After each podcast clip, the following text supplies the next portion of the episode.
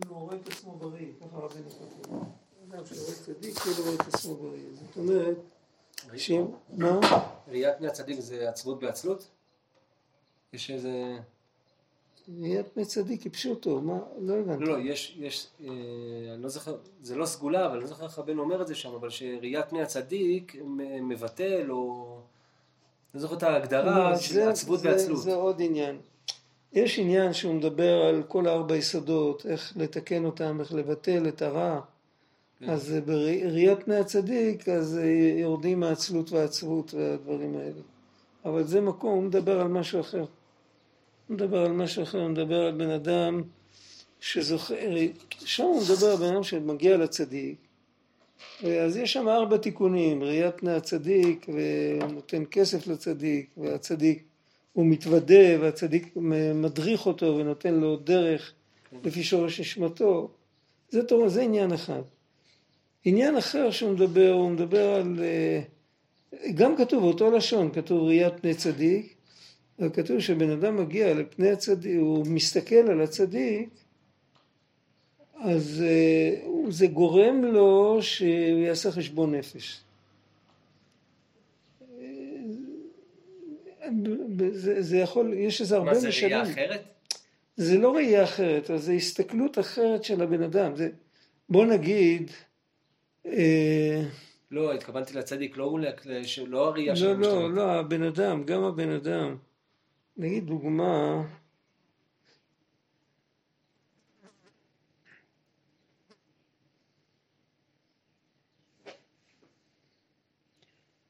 תחשוב שבן אדם חי בזבל, בגשמיות. הוא מגיע למקום שמאוד הכל מסודר ונקי ומצוחצח וטיפ טופ. אז למרות שבבית שלו רגיל לחיות בזבל, כי הוא עצלן גדול, אבל פה הוא אוטומטית, הוא, הוא מסתדר לפי המקום, כאילו כבר אין לו בעיה לקום, לשים פיסת נייר בפח, לנקות אחרי שהוא אכל, כל הדברים האלה. בבית הוא מתעצל, פה פתאום העצלות הלכה לו, למה? כי פה לא שייך, פה נקי. בבית הוא מיואש כבר, כן. אבל יש עוד נקודה, יש נקודה אחרת, שבן אדם מגיע למקום כזה, פתאום הוא מתבייש איך הבית שלו נראה. זה ברור ההבדל בין שני הדברים. זה, זה, שתי, זה שתי הדוגמאות שהוא מדבר.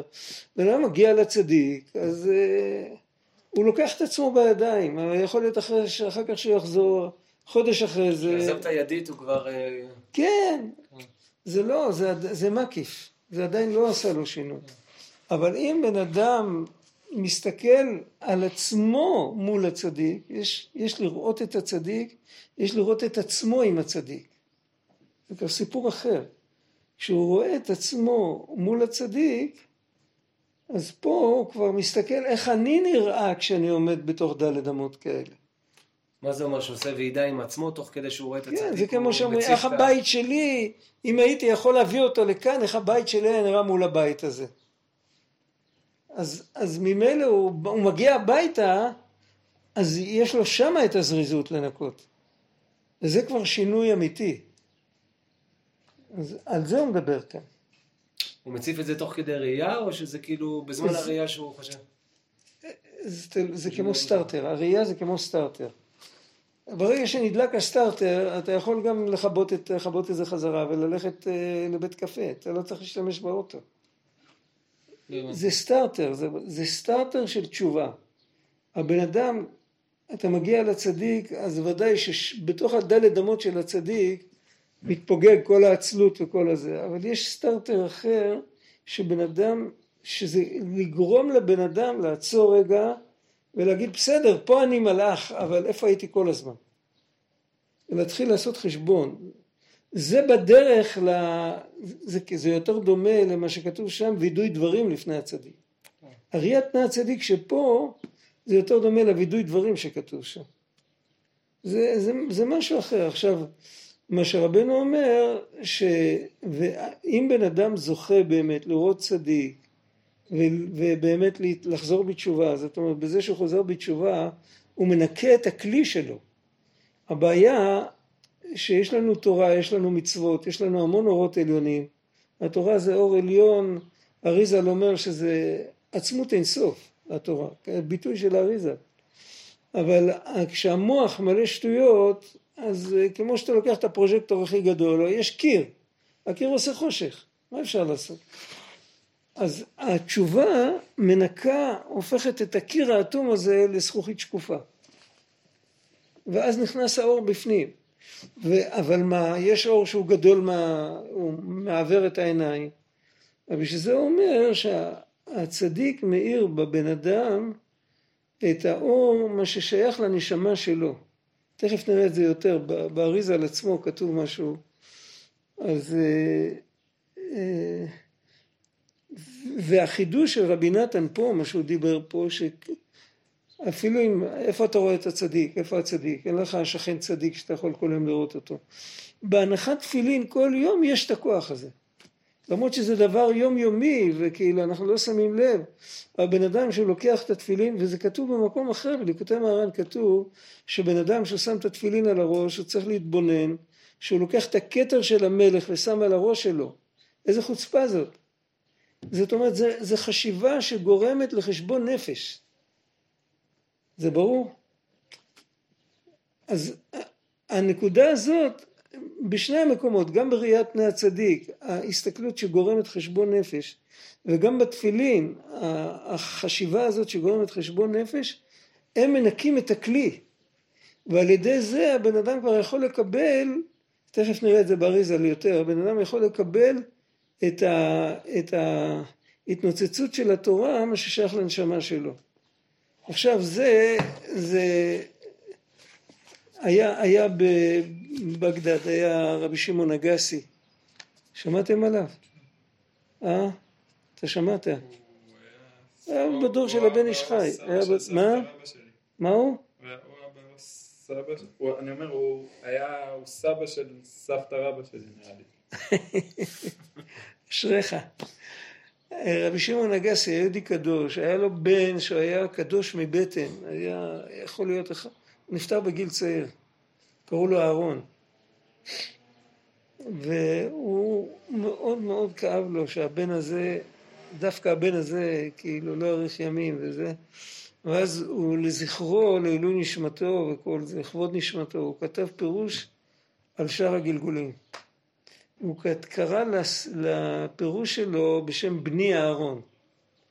זה כתוב בלי נקודות, אז חושבים שזה בני אהרון. אבל זה לא, זה... לא, לא פה, לא פה, פה.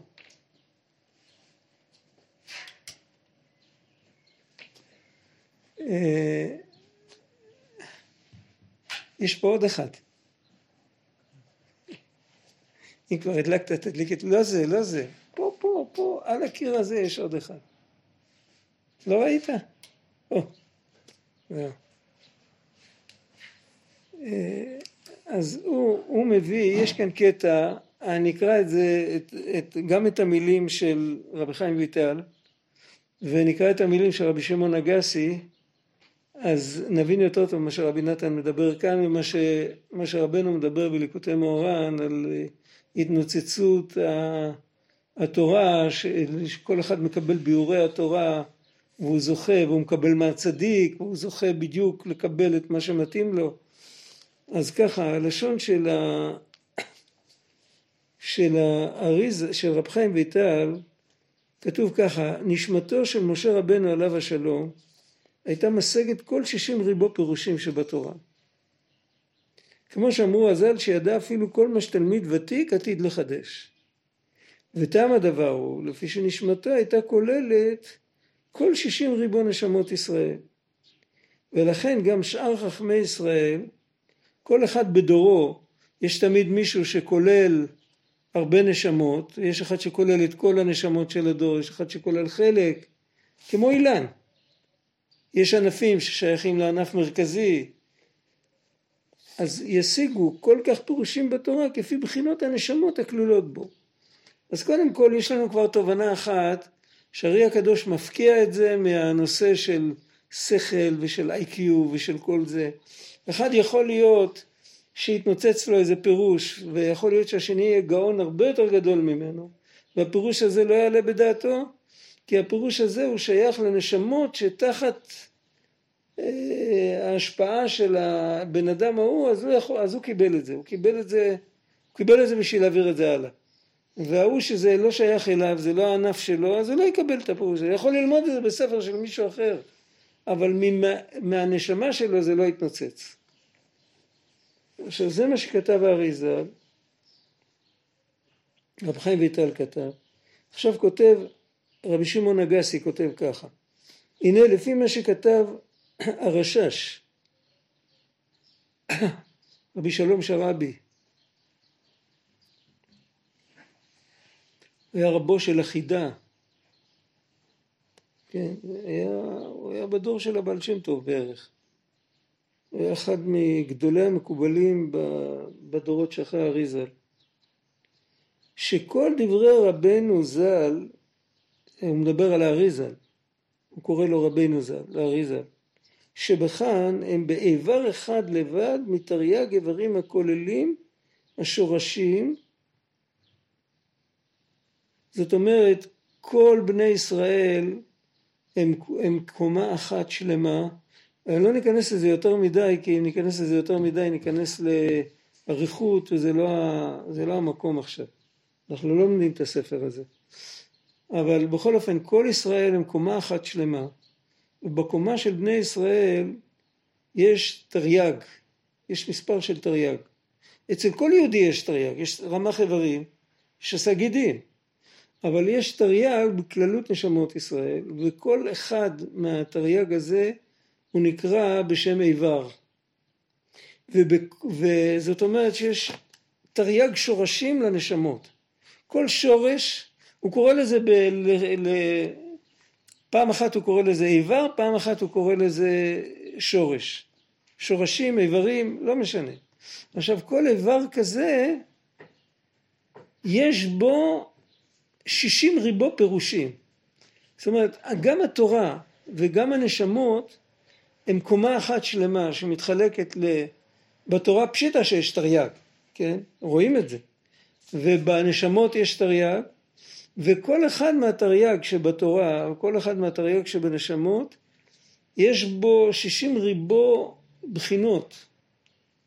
זה כבר הרבה יותר, זאת אומרת על כל מילה בתורה אתה יכול קודם כל להסתכל עליה, לחלק אותה לתרי"ג, יש בה כבר בעצם תרי"ג פירושים, לפי תרי"ג האיברים שיש בעם ישראל ולפי תרי"ג המצוות שיש בתורה, כי כל מצווה בתורה יש בה בהיעלם את כל, ה, את כל, כל מילה בתורה, אפילו מילה שלא מדברת על מצוות, יש בה בהיעלם את כל התרי"ג מצוות.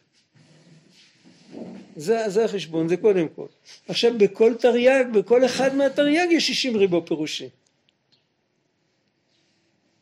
זה הוא מביא מהרשש, הוא מעריך בזה, אחרי זה הוא מביא, היה הרשש, התלמיד הגדול של הרשש, היה רב חיים דילרוזה, היה תורת חכם, שהוא, כמו שהרשש תמיד עושה הפתעה בדברי האריזל, אחרי שאתה חושב שאתה מבין הכל, אז הוא מראה לך שלא הבנת כלום, אז התורת חכם עושה לך תמיד הפתעה ברשש.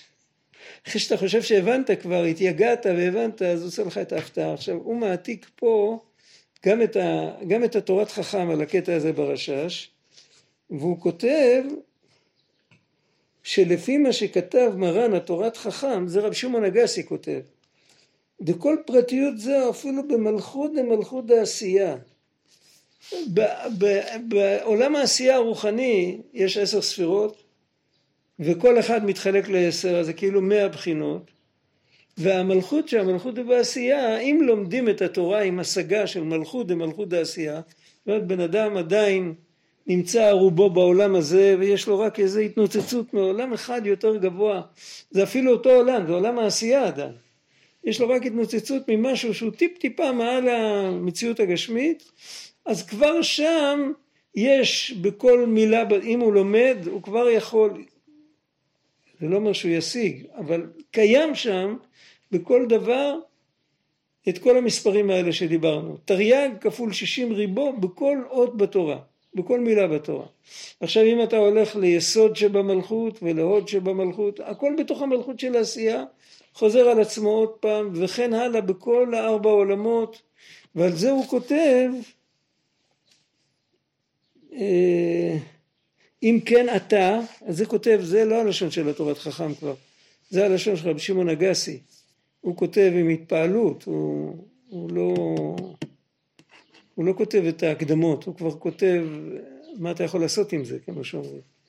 אם כן אתה אין חקר ואין מספר לאלף אלפי אלפים ורוב ריבי רבבות שישים ריבו מיני פירושים שונים שיש לתורה הקדושה.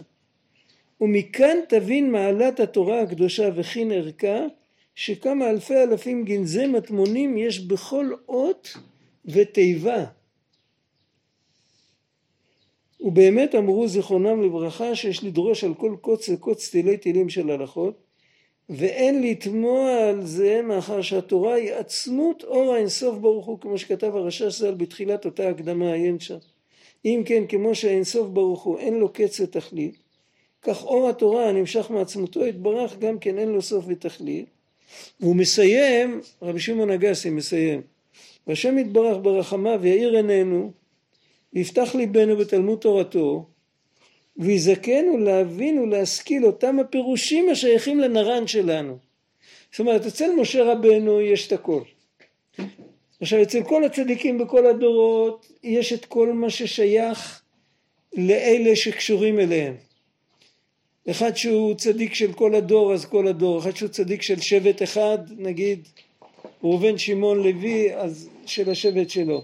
אחד שמהצדיקים של יחידי הדורות אז זה יכול ללכת על כמה דורות קודם וכמה דורות אחר כך וכן הלאה. הכל, שם הכל נמצא. אנחנו לא יכולים להכיל את זה, אנחנו כל אחד מאיתנו יכול להכיל מעט דמעט, אבל הגאולה הגדולה של הנשמה שלנו, שכל אחד מקבל את מה שמתאים לו באמת לשורש נשמתו. וזה הלשון של רבנו שם בליקוטי מהר"ן, שהצדיק מאיר לו לפי שורש נשמתו, הוא כותב את זה כמה פעמים, גם הוא כותב על דרך בעבודת השם לפי שורש נשמתו, וגם על, הוא, הוא עוזר לו שהוא יוכל להשיג, זה לא שהוא מלמד אותו ביאורי התורה, הוא עוזר לו שהוא יוכל להגיע, שהנשמה שלו תיפתח, שתהיה מספיק נקייה, לנקות את כל, ה, את כל הסתימות, מה שקוראים לזה, כן, את כל ה... שמשה מלוכלכת, לא רואים כלום מה שיש בחוץ, כן? לנקות את הכל, ואז הנשמה שלו תשיג את מה ששייך לפי המדרגה שלה. וזה מה שהוא אומר כאן. ויזכנו להבין ולהשכיל אותם בפירושים השייכים לנרן שלנו, וקוים בנו מקרא שכתוב, גל עיניי והביט הנפלאות מתורתך, אמן כן יהי רצון. זה כתוב שם בפירוש בני אהרון של הרב שמעון אגסי. הוא העתיק את המילים, זה המתוק מדבש. מה? מי דיבר את בכל תרי"ג הנשמות? מי הביא את זה? קראנו את זה בשם... אה, כל... כל תרי"ג הנשמות, יש גם תרי"ג מצוות. זה, זהו מעתיק מהקדמה אחרת בתוך שער, זה שער הגלגולים. בהקדמה י"א י"ב, אני לא יודע, זה היה הקדמה יותר מאוחרת, זה היה הקדמה י"ז. והקדמה לפני זה היה, לא זוכר אם זה היה י"א או י"ב, שהתבלבלתי שם בדפים, בהקדמות.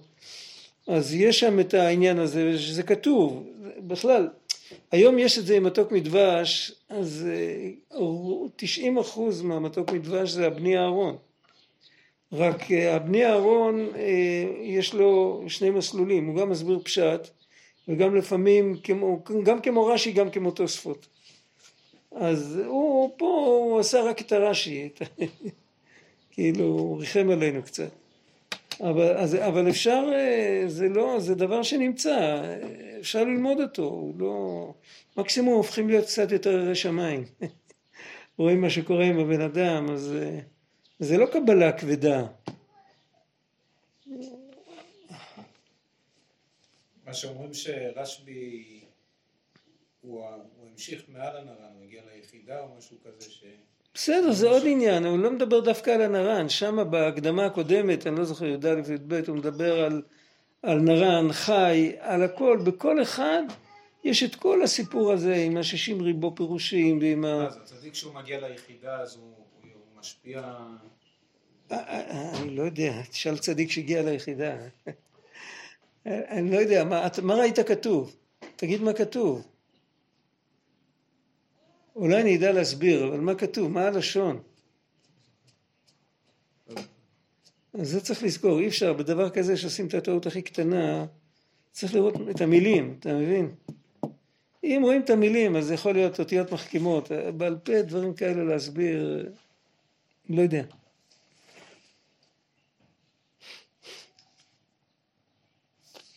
עכשיו, הפלא עוד יותר גדול, כל, כל המהלך כאן של רבי נתן זה להסביר שאת כל הנפלאות האלה יהודי יכול לקבל מהנחת תפילין כל יום. עכשיו זה כבר, זה לגמרי פותח פתח חדש לגמרי, לא, לא לקום כמו טמבל. היה לי משפיע בישיבה שהיה אומר, יש יהודי שמניח תפילין, יש יהודי שמגלגל את התפילין על היד. אז לגשת לזה אחרת. ודווקא הוא מדבר על תפילין, כי תפילין זה מצד אנשים מלומדה הכי גדולה יכולה לתפוס, מי לא מניח תפילין? וכל יום, כל יום, בכל אופן, לקחת, לקחת התפילין ביד, להיזכר מה אפשר לקבל מהתפילין אם רגע אחד מערערים בתשובה, רגע אחד לפני זה. כי בכל אופן התפילין זה קיטרא דמלכא, לוקחים את הכתר של המלך וחוטפים ושמים על הראש. ככה רבנו אומר בליקוטי מהר"ן, איך... אה, זה בושה גדולה, מי, מי הרשה לך? אם בן אדם ניגש ככה לתפילין, אז הוא יכול באמת להשיג לפי שורש נשמתו את כל מה שהוא יכול להשיג. ו...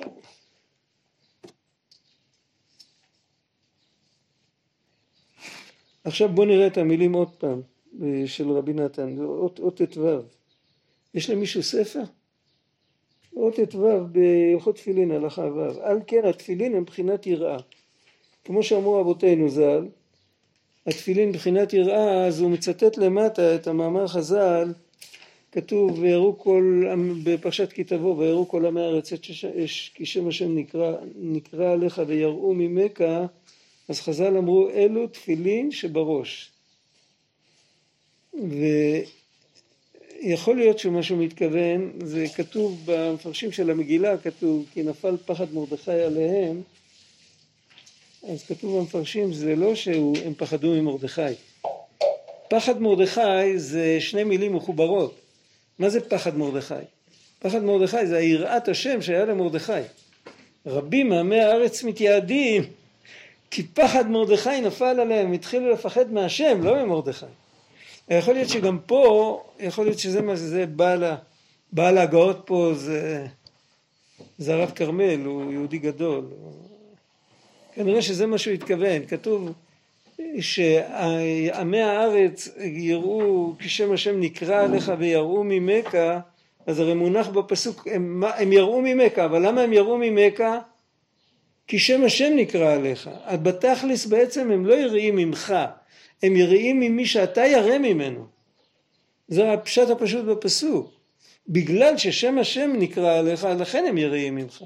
זאת אומרת שתפילין יכול להביא, תפילין אם מונחים במקום הנכון, לא תפילין על ראש של גוי, אבל תפילין שמונחים על הראש של היהודי, זה מביא יראה ליהודי ועל ידי זה זה יכול להביא יראה גם על הגוי.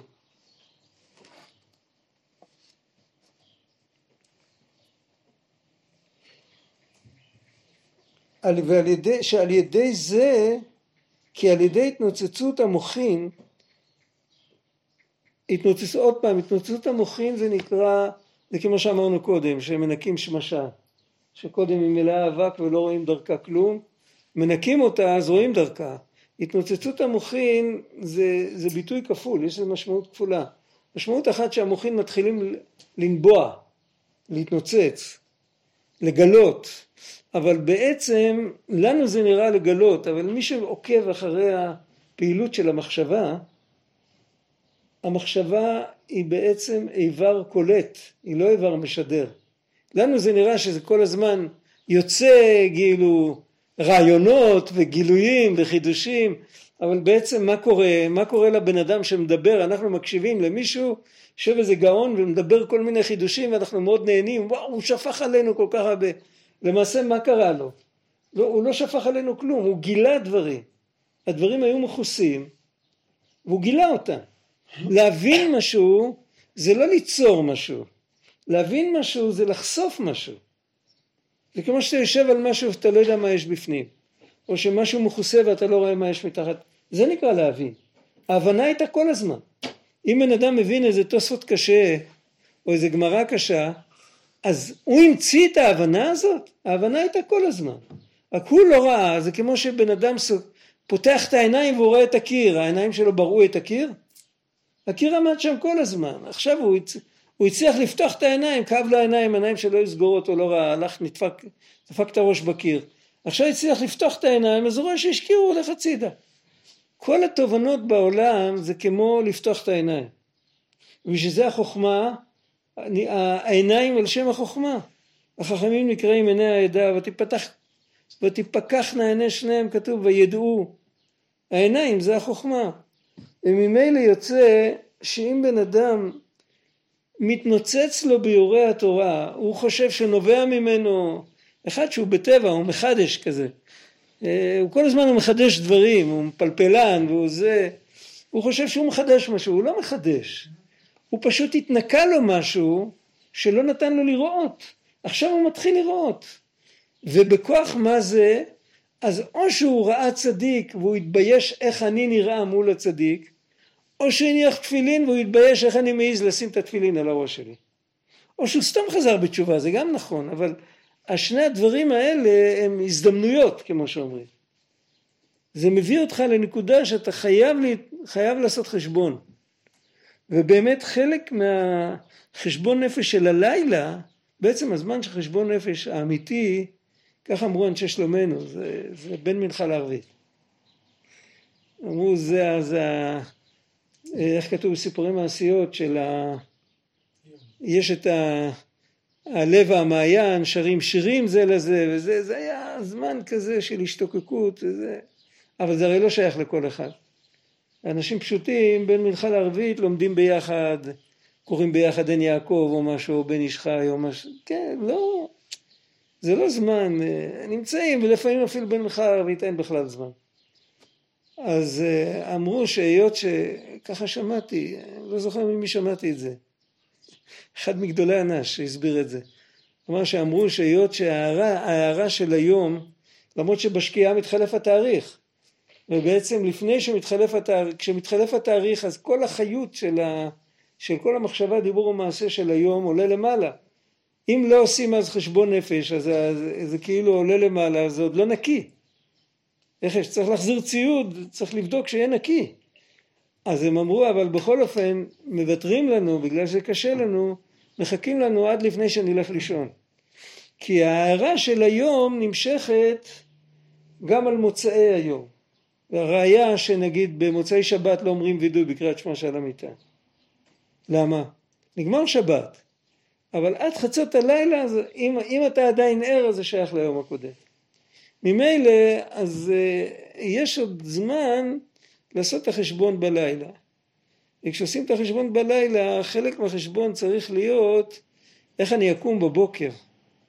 יש בשפת אמת שהוא כותב שבן אדם עושה חשבון איך תיראה השבת שלי. הוא לא חוטא כי הוא לא רוצה לקלקל את השבת שתהיה.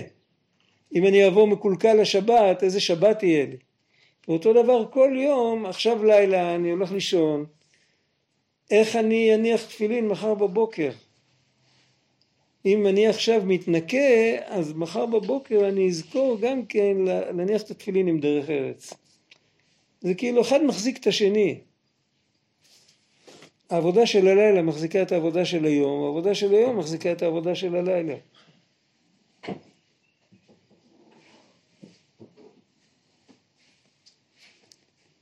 שכל זה מבחינת תפילין כנ"ל. אה, ועל ידי זה נמשך יראה גדולה כמו בשעת מתן תורה? אם הבן אדם באמת זוכה, וזה עוד נקודה, אני לא יודע אם עוד מישהו בעולם מדבר על זה ככה, כמו רבי נתן. אני לא יודע, לא ראיתי. מה קורה כשבן אדם מתייגע על איזה סוגיה, על איזה עניין, ומעיר לו משהו? כן? נופל לו האסימון, מה שאנחנו קוראים, כן? פתאום מבריק לו איזה עניין, ומה קורה לבן אדם? יש לו עונג גדול, נכון? יש לו שמחה, רבי נתן כותב, הוא צריך לזכור שהוא עומד עכשיו לפני הר סיני, הוא מקבל תורה. אתה מקבל תורה שלא לא, לא ידעת קודם. נכון באמת שזה כל הזמן היה פה ואתה כאילו היה לך שמשה מלוכלכת ורק היית צריך לנקות אותה. אבל זכית לנקות אותה, עכשיו אתה יכול לקבל, אתה מקבל משהו שלא היה לך קודם. לפני, תחשוב שאתה עומד לפני הר סיני והולכים לקבל את התורה. זה שמח וזה תענוג, אבל זה גם מפחיד, נכון? יש גם דרך ארץ. ועוד מעט הולך להתגלות משהו ש... עכשיו אתה כבר בתוך מתן תורה. התחלת כבר לקבל משהו.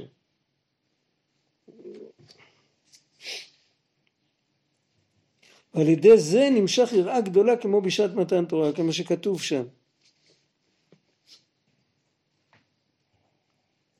אני לא יודע איפה הוא מתכוון שם, יכול להיות בליקוטי מהרנב שרבנו מדבר על זה. שכל זה הוא מבחינת תפילין כנזכר לעיל.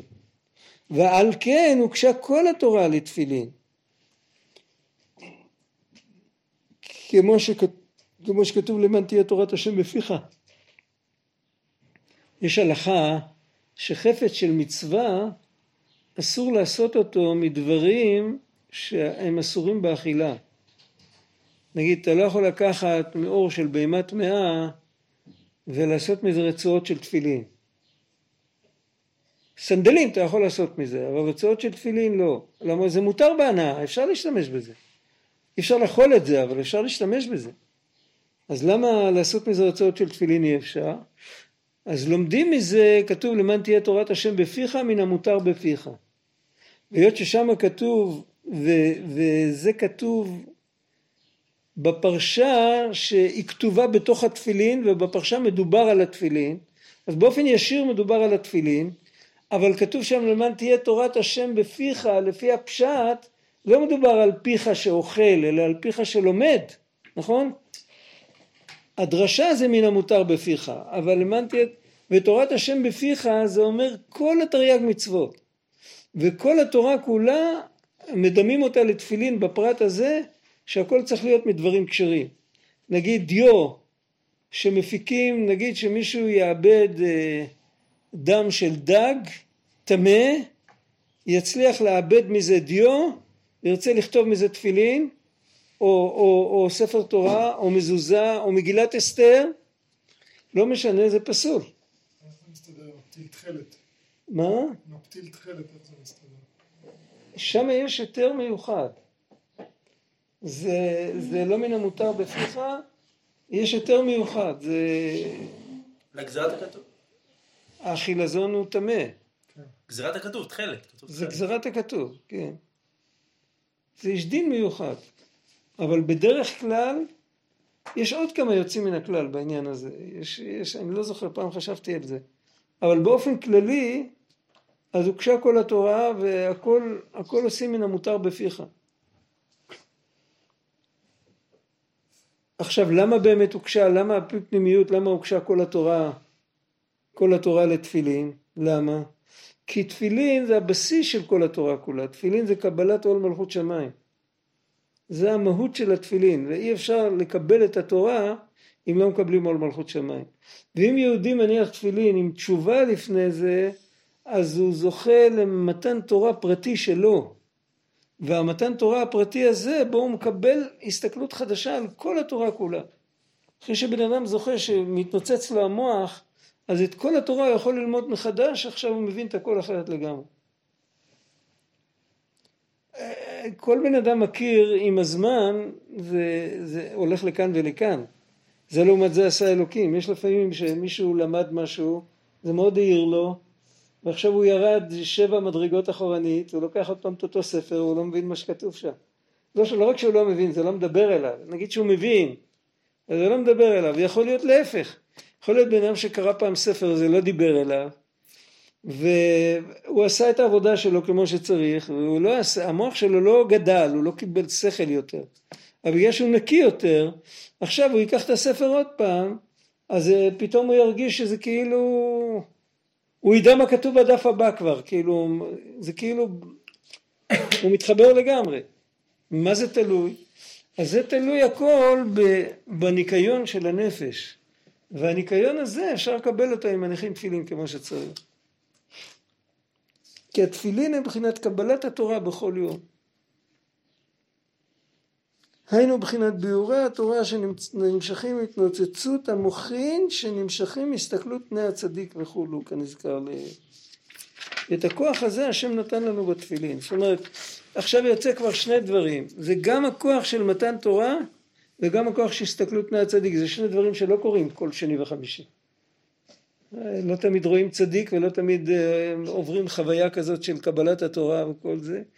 בתפילין יש את הכוח, אם בן אדם ירצה, אז הוא יכול, הוא יכול, אה, יכול לקבל את המתנות האלה. אבל מה צריך לבוא נקי?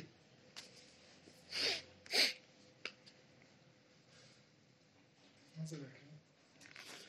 עכשיו תראה, חלק גדול מהניקיון הורידו לנו. אתה יודע, בתפילין, אם תשלם על התפילין יקר או שלם זול, זה התפילין הכי מהודרים או לא, בחוץ לא רואים כלום. אז חלק גדול מהפניות ומהחשבונות האלה, השם מוריד לנו. זה לא כמו, אתה יודע, יש מצוות, אתה עושה את הסוכה הכי יפה בעיר, ואת ה... טוב, את זה הורידו לנו, זה כבר נקרא אנחנו באים נקיים. אבל הנקודה זה, רבנו אומר שיהודי הולך להניח תפילין, אז זה כמו שהוא לוקח את הכתר של המלך והוא שם על הראש של עצמו. הוא צריך לבוא עם דרך ארץ, צריך לבוא עם תשובה. ואת זה יש בתפילין, את הכוח הזה.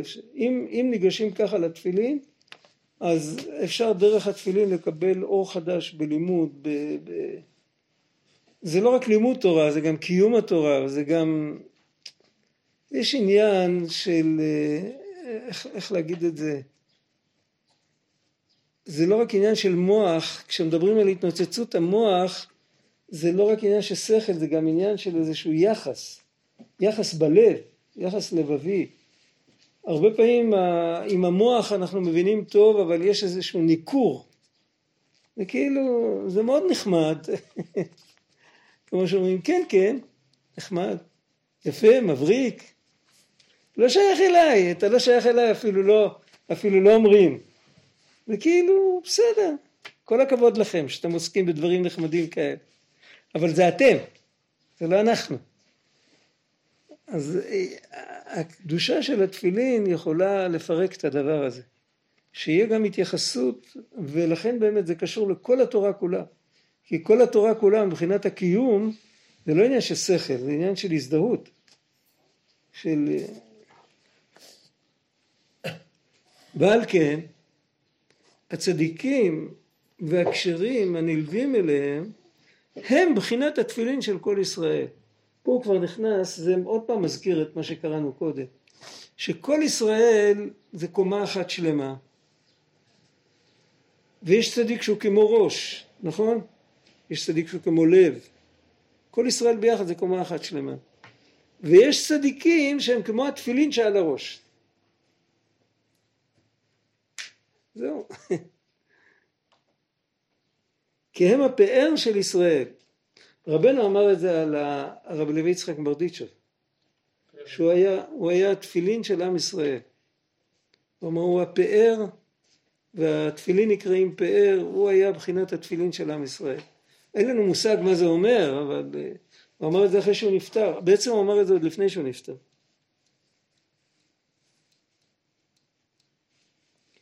כי הצדיק הוא פאר הדור. שזהו בחינת תפילין שנקראים פאר. אה, פה זה כתוב בסוגריים, לא ראיתי. כמבואר מזה בשיחתו הקדושה, זיכרונו לברכה, מה שאמר על הגאון הצדיק, הרב מברדיצ'וב זצ"ל, שהוא בחינת תפילין כי הוא פאר הדור, עיין שם. זה גם יש את זה אריכות בחיי מאורן וגם יש איזה תורה בליקוטי מרן בס"ז בחלק ב'. גם בימי מוהר"נת הוא- לא שמעתי. ימי מוהר"נת הוא גם מעריך את זה. מה הוא אמר? ימי מוהר"נת.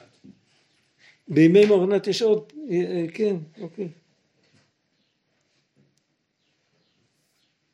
וכל המקורבים להם הנלווים עליהם מקבלים עיקר ההתפארות מהם. וכן תלמידיהם ותלמידי תלמידיהם וכולו וכולו כולם מקבלים ההתפארות מהם שהוא בחינת אור התפילין שנמשכים מהסתכלות פני הצדיק ומהם מקבלים כל ישראל אור קדושת התפילין בכל יום וכן נזכר ל... עכשיו פה צריך להבין כל הנושא של התפארות, מה זה התפארות? לכאורה בשיקול הראשון של המחשבה התפארות זה מילה, זה מידה רעה. מה אתה מתפאר? מה, מי שאל אותך? כאילו. מצד שני אנחנו רואים סיפורי מעשיות שהוא מביא, אחד מהם מתפאר ככה ואחד, הוא מדבר על, על מדרגות. וגם ב, לא בסיפורי מעשיות, סיפורי מעשיות זה משל, אבל בפועל היו צדיקים שהתפארו, זה מדוד המלך אה, חשתי ולא התמהמהתי אה, ודברה בעדותיך נגד מלכים ולא אבוש. דוד המלך מתפאר, את הלכה ברחבה כפקודיך דרשתי מדוד המלך, אולי עוד לפני, עד, עד אה, אחרון האמוראים, לא תתנה ענווה דהי כענה, מי שבאמת אה, פלוני בטלה ענווה, אמר רב יוסף לא תתנה ענווה דהי כענה. הוא התפאר בזה שהוא ענז.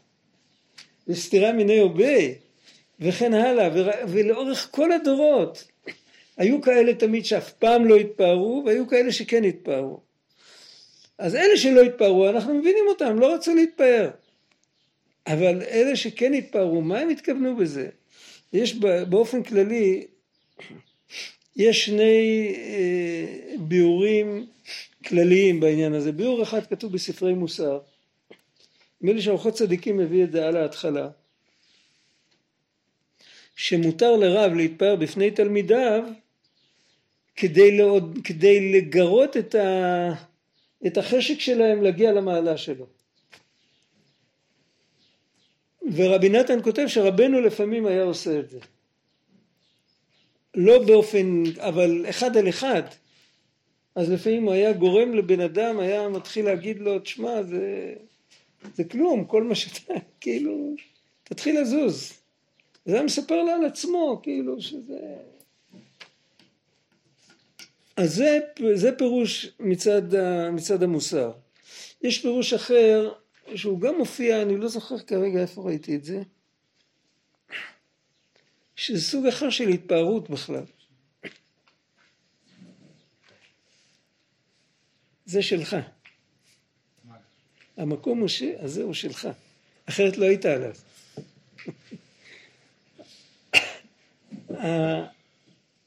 כות... אה, אני לא זוכר איפה ראיתי את זה, יש, יש מושג, רק את המשל אני זוכר, המשל, המשל לא כתוב, אבל המשל הוא נכון, יש מושג בעברית שנקרא גאוות יחידה, מוכר? זה לא, זה לא עניין שהבן אדם מתפאר עם הכוחות שלו. הוא אומר, אני, כמו שאומרים, בשביל... בשבילנו זה כלום. יכול להיות שמישהו מיחידה אחרת יכול להתפאר עם דבר הזה. אבל אותנו העבירו אמונים כאלה קשים, ואנחנו כל כך כיתה אחרת, שאצלנו זה כסף קטן. ומה הוא מתכוון לפאר את עצמו? יכול להיות שיכול לתפוס טרמפ על זה ולפאר את עצמו. להגיד כאילו, רק אני בא מיחידה מובחרת ולא אתה. אבל זה מוחין דקטנות. אבל בעצם מה שהוא בא לפאר, הוא בא לפאר שיש מציאות כזאת שלגביה כל מה שאתה דיברת עליו עד עכשיו הוא עין ואפס. וכמו שבן אדם אה, לומד, כמו שראינו קודם, או זוכרים מה שהתחלנו, חשבנו שמבינים פשט, בסוף הוא בא, הוא ציטט מהרשש, הוא ציטט מהתורת חכם, פתאום אנחנו, זה הרבה הרבה יותר גדול ממה שחשבנו. וכל מה שהבנו קודם זה היה כאילו איזה קמצוץ קטן, אה, לא הבנו נכון. עכשיו, זה, מה זה גורם בנפש? זה גורם בן אדם להתגאות, להתפאר, או שזה גורם לו לפאר? זו אותה מידה. הרבה פעמים כשצדיק מתפאר, זה ההסבר השני. הסבר אחד דיברנו קודם, כן, לפני רגע. ההסבר השני זה כש, שכמו שרב יוסף אומר בגמרא לא תתנה ענווה דהי כהנא זה לא שהוא בא לפאר את רב יוסף בא לפאר את רב יוסף. רב יוסף בא לפאר את ההנהגה של השם יתברך. לא תתנה שהענווה פסקה מן העולם הנה עובדה, אתה רואה שהקדוש ברוך הוא מוריד ענווה לעולם, גם על אחד כמוני שהוא כמה, שהוא 200 שנה יותר מאוחר מאשר ממתי שלפי דבריך פסקה ענווה, והדורות ירדו, ואנחנו לא, אנחנו לא במדרגה הזאת, אף על פי כן, כרוב אין מעצור ביד השם להושיע בין רב למעט. הקדוש ברוך הוא מרחם על כולם. בעצם ההתפארות שלו זה כמו שאומרים, ראית נס. אתה רואה אותי, פרצוף כמוני גם יכול. זה נס. השם יכול. זה התפארות שהיא כל כולה אה, עבודת השם. עכשיו, מאיפה בן אדם מקבל מוחין להתפארות כזאת? אז מי שעושה את ה... יש כמה עבודות כאלה שהן למעלה מהמדרגה שלנו. מי שעושה את העבודה בשלמות זה באמת מי שיש לו באמת השגה בגדולת השם. ולא סתם השגה בגדולת השם שככל שמשיגים עולם יותר גבוה אז יותר מבינים גדולת השם. השגה הפוכה בגדולת השם. עד כמה השם יתברך יורד אלינו ומאכיל אותנו עם כפית, עד כמה הוא, הגדולה שלו, במקום גדולתו אתה מוצא ענוותנותו, את הגדולה הזאת. אז מי שרואה את הגדולה הזאת עד הסוף זה ממש רק יחידי סגולה.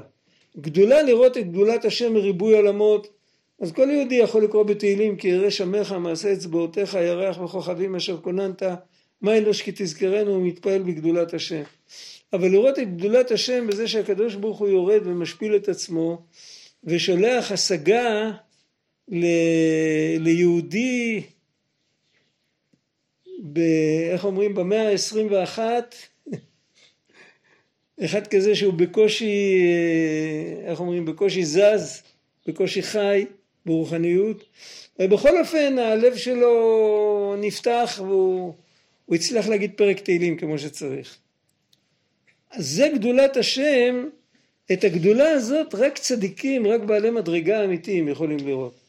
ואם אנחנו רואים את זה, זה בגלל שנפתח לנו פתח, חרך, לתוך עולם של צדיק כזה. להתחיל להסתכל כמו שהוא מסתכל.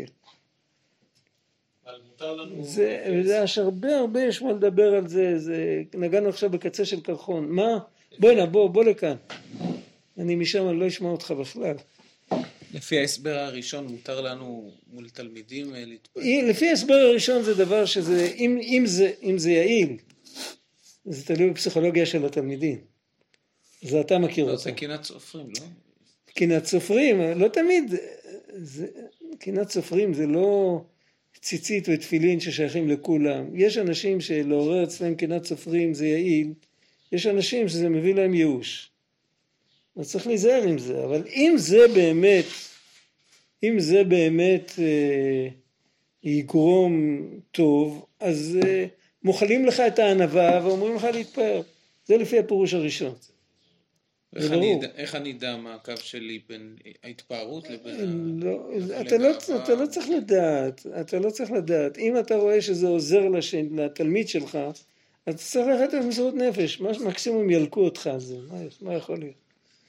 אבל אם, אם, זה, אם מדובר על, על, התפארו, על הפירוש הפנימי יותר, בפירוש הפנימי יותר, אז ההתפארות זה, זה באמת לא שייך לכל אחד. אז זה להתפאר זה מתי שבן אדם באמת מרגיש ככה שתראו איזה פלא זה, תראה אתה יודע מה אה, דוגמה נורא פשוטה דוגמה נורא פשוטה אה, עץ עץ שהולך למות והוא מתאושש ובעצים יש תמיד ניסים ונפלאות מי שמכיר את זה הוא מתאושש ואתה כבר התייאשת ממנו, אתה לא נותן לו מים, אתה לא נותן לו זבל, אתה לא נותן לו כלום, אתה, אתה כבר אמרת שאם היה לך זמן היית עוקר אותו. הוא נראה מת לחלוטין. פתאום אתה רואה, הוא, הוא, יש לו מין דבר ירוק כזה והוא מתחיל לחיות. עכשיו, אם בן אדם בא ואומר, נכנס אליו השכן ואומר, תראה איזה פלא, ראית את העץ הזה? יש כאן איזו התפארות עם גאווה, עם משהו? זה בגלל שזה אצלך במגרש זה קרה לך. הוא יגיד אבל שהוא עשה את העץ הזה. לא, הוא לא עשה כלום, הוא התייאש. כבר מהעץ הזה. הוא לא עשה כלום, הפסיק להשקות אותו, ניתק לו את המים. אתה מבין? אם בן אדם יכול על עצמו לספר סיפור כמו על העץ, אז זה מותר לכתחילה. הוא מפאר, בית תפארתי אפאר, הוא מפאר את השם יתברך. זה ברור? אבל אם הוא יגיד אה, כאילו אה, איזה, הוא יתחיל לספר איזה, איזה רעיון השם נתן לו, איזה מניפולציה הוא עשה, אז זה כבר לא זה, אתה מבין? זו דוגמה פשוטה, ויש עוד המון, המון דוגמאות כאלה. וזה תלוי איפה הבן אדם נמצא, אם הבן אדם כל הזמן מלא כוחי ועוצם ידי, אז הוא לא יכול, הוא לא יכול להתפעל מכלום בלי לערבב את עצמו. אז, אז צריך הרבה רחמים, צריך הרבה להתבודד, הרבה תהילים לקרוא, לצאת מהמשבצת הזאת, כי באמת הכוכי ועוצם ידי הוא באמת לא רלוונטי, הוא לא רלוונטי בדברים ששייכים לאדם והוא לא רלוונטי בדברים שמחוץ לאדם, הוא לא רלוונטי, לא... בן אדם שחושב כוכי ועוצם ידי הקדוש ברוך הוא עושה לו, עושה לו פו קטן ופתאום זה כמו שאומרים חזור חזור חזור תעשה את הכל מחדש עוד פעם. כולנו מכירים את זה, זה בן אדם מנסה להיות חכם אז uh, הוא לא חכם בכלל החכם בסיפורי מעשיות שוקע בבוץ. אז על זה צריך, זה כבר לא משנה כל כך ההתפארות, אם בן אדם כן מתפאר, השאלה איפה הוא נמצא. אם הוא נמצא במקום טוב, ממילא ההתפארות שלו היא טובה. אם הוא נמצא במקום לא טוב, אז מכל דבר הוא עושה דבר לא טוב. הרב מנדל פוטרפס אמר פעם, הוא אמר, יש, אה, יש דבורה יש משהו שנקרא, הם קוראים לזה ברוסית, היו קוראים לזה המייסקר ג'וק. זה ג'וק של חודש מאי. זאת אומרת, הדבורה, ממה שהיא לוקחת היא עושה דבש, איפה שהיא מסתובבת. הג'וק הזה, יש לו גם כנפיים, הוא גם מסתובב, אפילו שיהיה דבוק לפרחים הכי טובים, כל מה שיצא ממנו יצא דבר לא, לא ראוי ולא... זאת אומרת, בן אדם הוא גם כזה, אם בן אדם נמצא במקום טוב, אז, אז ההתפארות שלו היא עדינה והכל טוב, ואם הוא נמצא במקום, הוא נמצא במשבצת אפלה, אז, אז הכל, הכל כאילו, הוא הופך להיות, על זה חז"ל אמרו שכל מי שמתגאה כאילו עובד עבודה זרה. מה זה שייך? הוא בחיים שלו לא ראה, לא ראה פסל בחיים שלו. אף פעם לא דרך על מפתן של כנסייה, איפה הוא עבד עבודה זרה? הוא בעצמו עבודה זרה. מה שרבי נתן אומר על זה שאפשר לדעת בעולם הרבה דברים, אבל המידה של הענווה, נכון, זה רבי נתן. רבי נתן אומר שבן אדם לא יכול לדעת אם הוא הגיע למידה של הענווה. בסדר, אבל אם בן אדם, בפרט הזה של התפארות, שבן אדם מתפאר, הוא מרגיש אם הוא מפאר את עצמו או שהוא מפאר את השם יתברך. הוא לא חושב עכשיו אם הוא, אם הוא ענב או גאוותן או זה, אבל מה החיות שיש לו לספר את הסיפור? מה החיות שלו? האם החיות שלו לספר שהשם יתברך עושה ניסים ונפלאות גם לטמבל כמוני, או שהחיות שלו לספר תראו איזה חכם אני? זה חיות אחרת, אי אפשר לפספס את זה. אתה חושב שבן אדם יכול לרמות את עצמו גם בזה, אז אני לא יודע, יכול להיות. צריך להיות גאון בהונאה עצמית. בפשטות בן אדם מרגיש מיד. יכול להיות שהוא עושה רושם על אחרים, זה יכול להיות, הוא יכול לשקר אחרים, אבל את עצמו, לא חושב שאפשר לשקר בדבר כזה. אולי אני טועה, אני לא יודע. לא יודע, אתה שאלת שאלה טובה, אני לא יודע להגיד. זה נקרא שמקבלים את ההתפארות מהצדיק, זאת אומרת שבן אדם יכול לקבל מהצדיק שההתפארות לא תהיה התפארות על עצמו.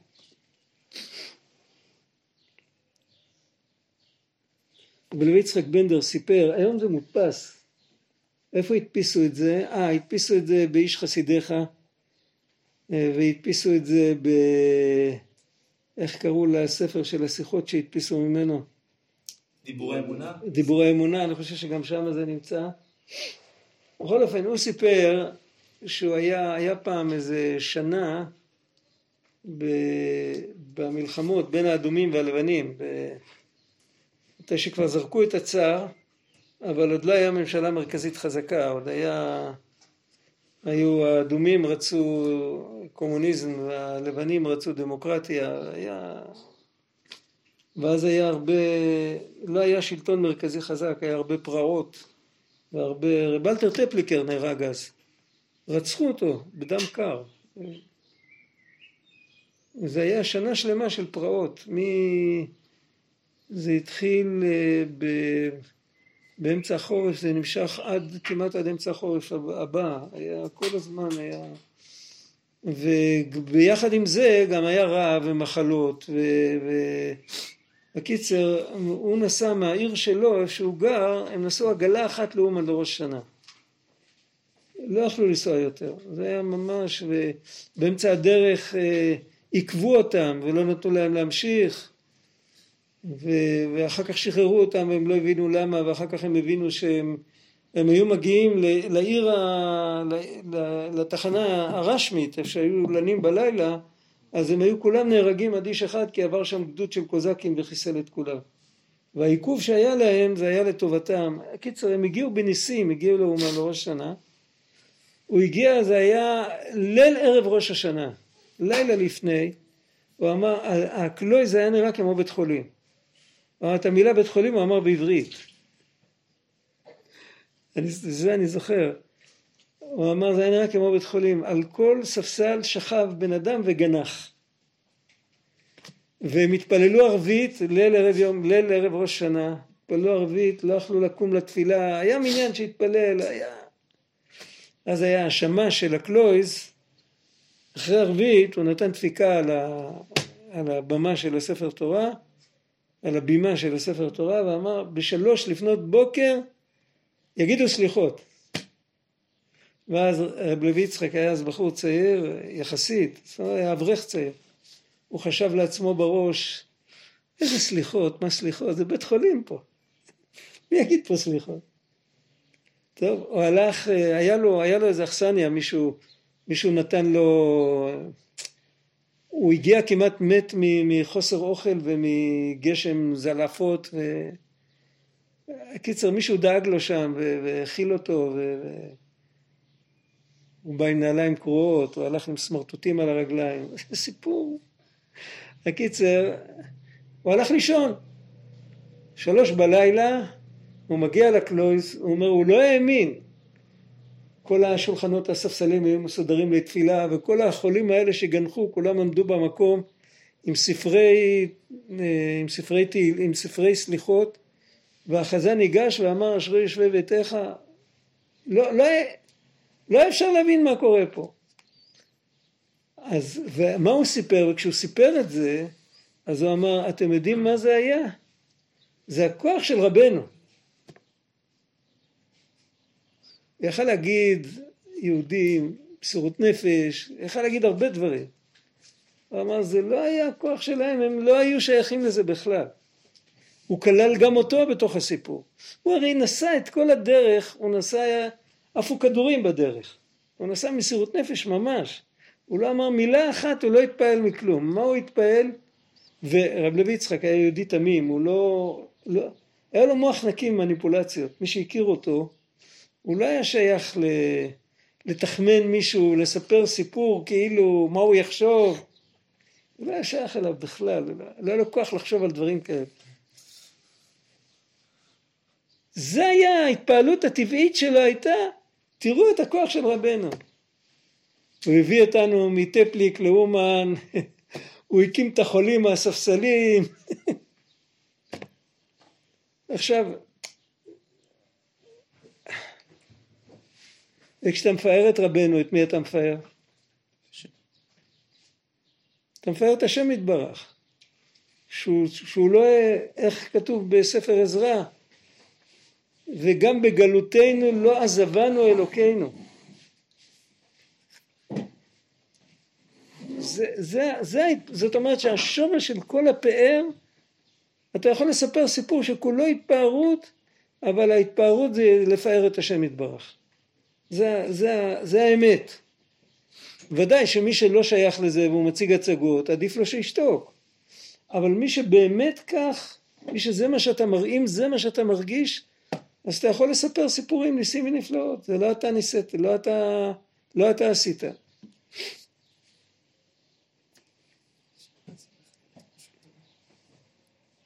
היה אפילו, היו אפילו לפעמים צדיקים כשרצו לספר גדולת השם, אז הם סיפרו מופתים. אצלהם לא היה הבדל, הם סיפרו מופת של צדיק אחר הוא מופת של עצמם. הם לא ראו שום הבדל. זה לא הצדיק, זה לא אני וזה לא הוא, זה הקדוש ברוך הוא.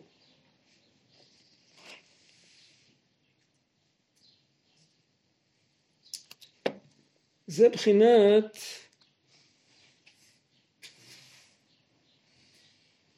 כן, מתחיל אות, אז צריך להתפלל. השם יעזור, למדנו משהו היום. השם עזר לנו שלמדנו משהו היום, שהשם יעזור שנזכור את מה שלמדנו. שנתחיל להניח תפילין אחרת. זה...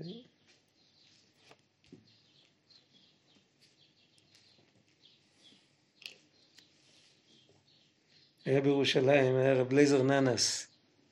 יודעים מי זה היה? חב"דניק זקן, הוא נפטר בגיל מאה. עוד חודשיים הוא היה חי, היה לו יום הולדת של מאה. הוא היה עשרים שנה בסיביר. עשר שנים הוא קיבל פסק ללכת לסיביר, כי הוא התעסק בהחזקת התורה. עשר שנים הוא קיבל פסק נוסף, כי בעשר שנים הראשונות הוא לא רצה לחלל שבת. זה עשרים שנה בסיביר.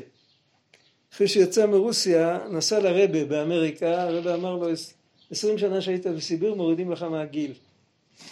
אז הוא חי עד גיל מאה, מעשה שהיה.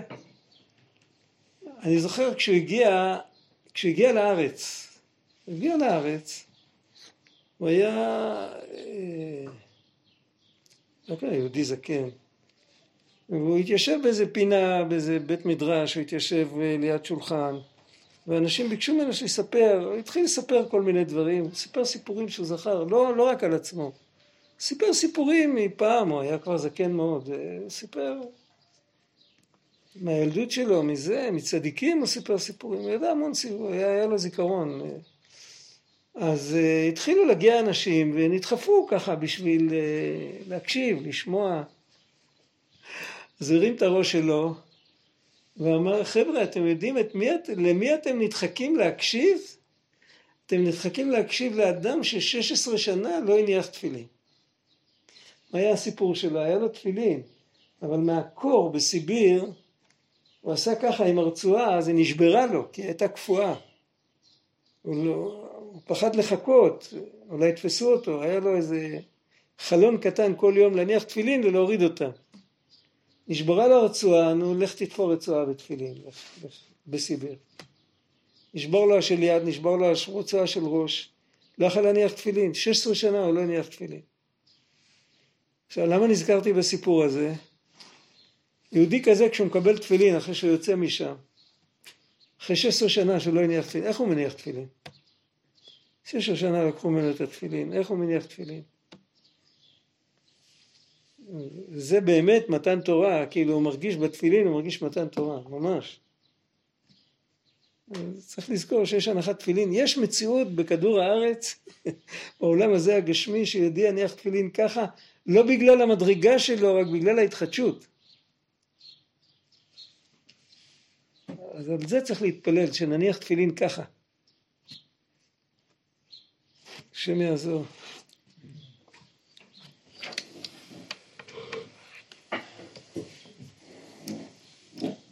הוא העלה על הכתב את כל ה...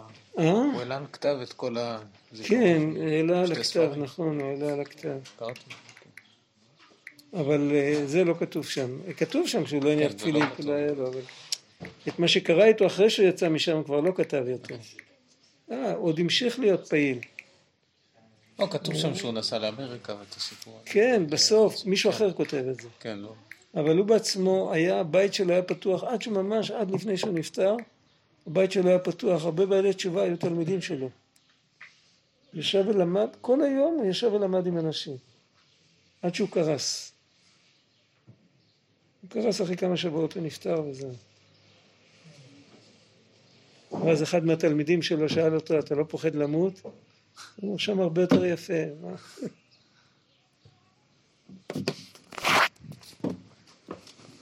נולד בתרנ"ז ונפטר בתשנ"ז. נולד בסוף הקיץ ונפטר באמצע הקיץ. חודשיים היה חסר לנו מעט.